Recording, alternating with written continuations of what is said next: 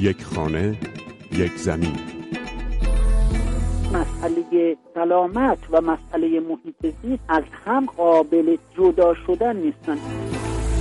یک خانه یک زمین. حفاظت طبیعت حیات وحش محیط زیست نوعی دین بوده همیشه. در دراز مدت می‌تونه باعث بشه ما نسل آینده بیماری رو داشته باشیم. هنوز میشه یک کاری کرد. یک خانه یک زمین. مجله محیط زیست رادیو فردا. سلام به شما همراهان. آزاده اصلی هستم و در یک برنامه محیط زیستی دیگه همراه شما خواهم بود. این هفته درباره چگونگی کمک و همراهی کشاورزان با ستاد احیای دریاچه ارومیه میشنوید. اقشار برخوردار و مخصوصا شهرنشین ارومیه درگیر بشن در صرفه‌جویی آب. و روز جهانی بدون خودرو در ایران با هزاران خودروی تکسرنشین تهران شبکه مترو بزرگی داره ولی تعداد قطارهای مترو کافی نیستن. یک خانه یک زمین.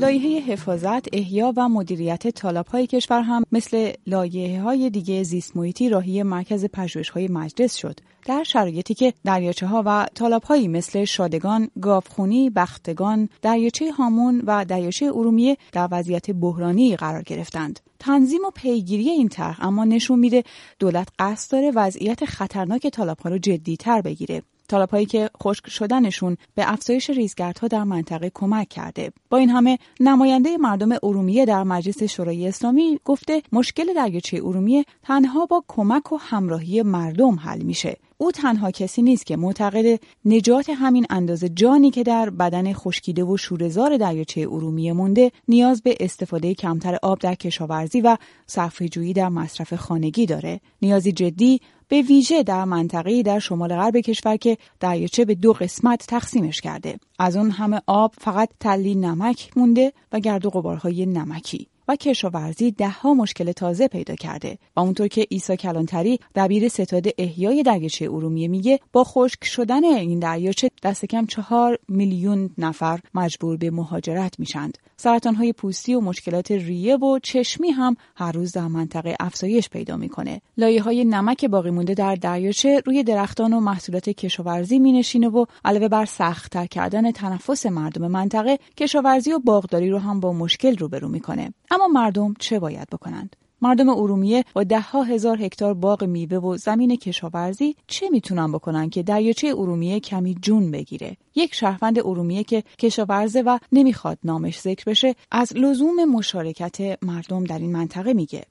یک کار از کار گذشته. باید الان در این طرح ریاضت ملی دولت و مل هم اعتماد کنن و با هم کار بکنن. برای نجات این دریاچه و برای نجات طبیعت اون منطقه مردم رو باید درگیر کرد.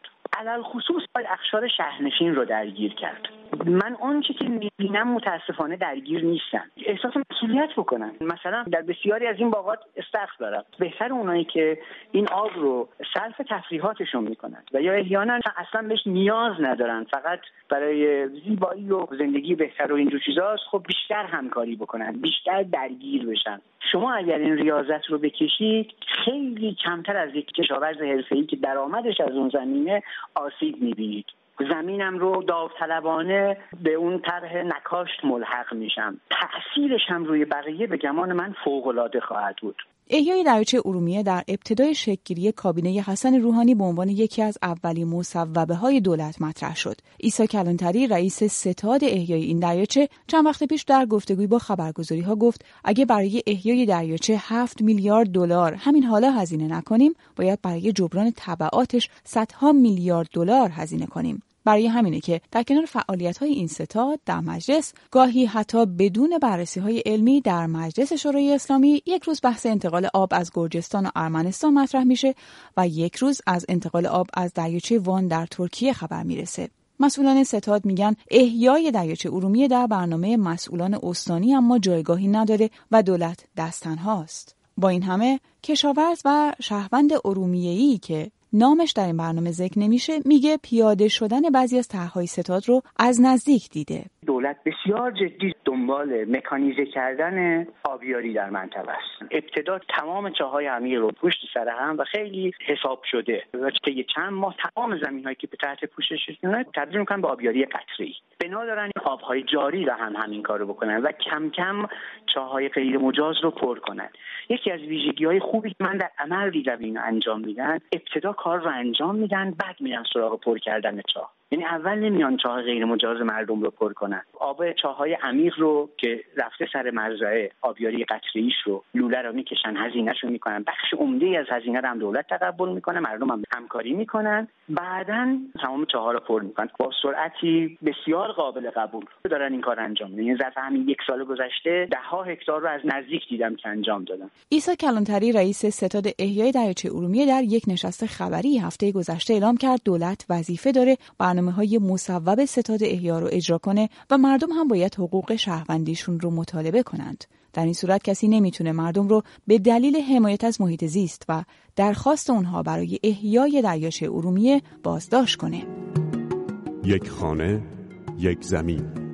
یک روز رو تصور کنید که مردم بدون استفاده از خودروی شخصی با وسایل حمل و نقل عمومی و دوچرخه یا پیاده روز رو شروع کنند. روزی که هیچ خودرو تک سرنشینی در ها نباشه و آسمون بتونه کمی نفس بکشه. این روز به نام روز جهانی بدون خودرو نامگذاری شده. از دهه 90 میلادی طرفداران محیط زیست تلاش کردند مردم رو تشویق به اجرا کردن این تصویر کنند. در بسیاری از شهرها کسانی که به مسائل محیط زیستی اهمیت میدن روز 22 سپتامبر 31 شهریور ماه رو به دور از ماشین شخصی میگذرونند. اما در ایران چطور؟ امسال در بعضی از شهرها های نمادینی در این زمینه انجام شد. از جمله شهردار و کارکنان شهرداری ارومیه در روز جهانی بدون خودرو با دوچرخه به محل کار خودشون رفتند. همینطور دست کم 150 دوچرخه سوار در خیابانهای پایتخت رکاب زدند تا برای مردم توضیح بدن چه روزی رو پشت سر می‌گذارند. اما چه شرایطی باید فراهم بشه تا این های نمادین جنبه واقعیتر پیدا کنه و مردم توی این شرایط نقشی رو بپذیرند؟ چرا چنین روزهای جهانی معمولا در ایران چندان جدی گرفته نمیشه؟ امید روحانی پژوهشگر در زمینه حمل و نقل در دانشکده عمران دانشگاه کورنل در نیویورک که در همین زمینه تحقیق کرده از زیر ساخت ها میگه. به طور خاص در مورد تهران بیش از 100 کیلومتر خطوط بیارتی ایجاد شده. سیستم مترو گسترش پیدا کرده. محدودی ترافیک بزرگتر شده. مدیره زوج و فرد از سال 1384 اجرا شده و یه تعداد کمی جادههای جدید ساخته شدن. ولی به صورت کاستی هایی هم تو این قضیه وجود داره. تهران شبکه مترو بزرگی داره ولی تعداد قطارهای مترو کافی نیستن. به طور کلی از لحاظ میزان استفاده از حمل و نقل عمومی در وضعیت مشابه با متوسط شهرهای بزرگ دنیا قرار داره تهران. ولی به هر صورت سرمایه گذاری در بخش مترو یعنی سرعت بالاتر جابجایی مترو سرعت مترو از همه وسایل نقلیه دیگه بالاتره حتی از وسایل نقلیه شخصی هم سرعت مترو بالاتره رانندگی در شرایط پرترافیک با خیابانهای پر از اتومبیل تکسرنشین، هوایی پر از دود و آلودگی و البته آلودگی صوتی مداوم شرایطی که خیلی از شهروندان در شهرهای مختلف ایران تجربه کردند. شرایطی که به گفته امید روحانی پژوهشگر در زمینه حمل و نقل باید در کنار طرحهای تشویقی با آیین نامه های تازه‌ای تغییر کنه. قیمت بنزین به عنوان یه عامل تعیین کننده هزینه های حمل نقل نقش کلیدی داره. با توجه به تورم قیمت بنزین در واقع در حال کاهشه. تنها کشورهای ونزوئلا عربستان لیبی و ترکمنستان بنزین ارزونتری از ما دارن. توی هند که از ایران خیلی فقیرتره. قیمت چهار برابر و تو ترکیه ده برابر گرونتر از ایرانه. در تهران به طور خاص متوسط سرنشین وسایل نقلیه شخصی بلوش یک ممیز سه دهمه یعنی یک ممیز سه دهم نفر در هر ماشین. تو آمریکا با توجه به اینکه درآمد خیلی بالاتری هم هستش این ضریب سرنشین هلوش یک ممیز شیش دهمه بنابراین می‌بینیم که کارهای زیادی تو این زمینه باید انجام بشه. کارهایی مثل استفاده از خطوط مخصوص برای ماشین های پرسرنشین کارپولینگ در واقع. رو اندازی سیستمایی که مسافرین با مقصد مشترک رو به هم وصل می‌کنه با یه چارچوب اعتماد برانگیز یا قیمت گذاری استفاده از جاده ها که بتونیم ترغیب بکنیم. سفر با قیمت پایینتر وقتی که ماشین ها تعداد سرنشین بالاتری دارن. هرچند که در بیشتر شهرهای ایران داشتن ماشین شخصی خیلی موضوع طبیعی هست اما شاید واقعا سخت نباشه. بتونیم دست کم تصویر یک روز رو بدون سر و صدای اتومبیل های تنیده در هم در ترافیک در عمل پیاده کنیم بدون وجود صدای بوق و دود اگزوز و موتورسیکلت های که بین اتومبیل ها حرکت می کنند.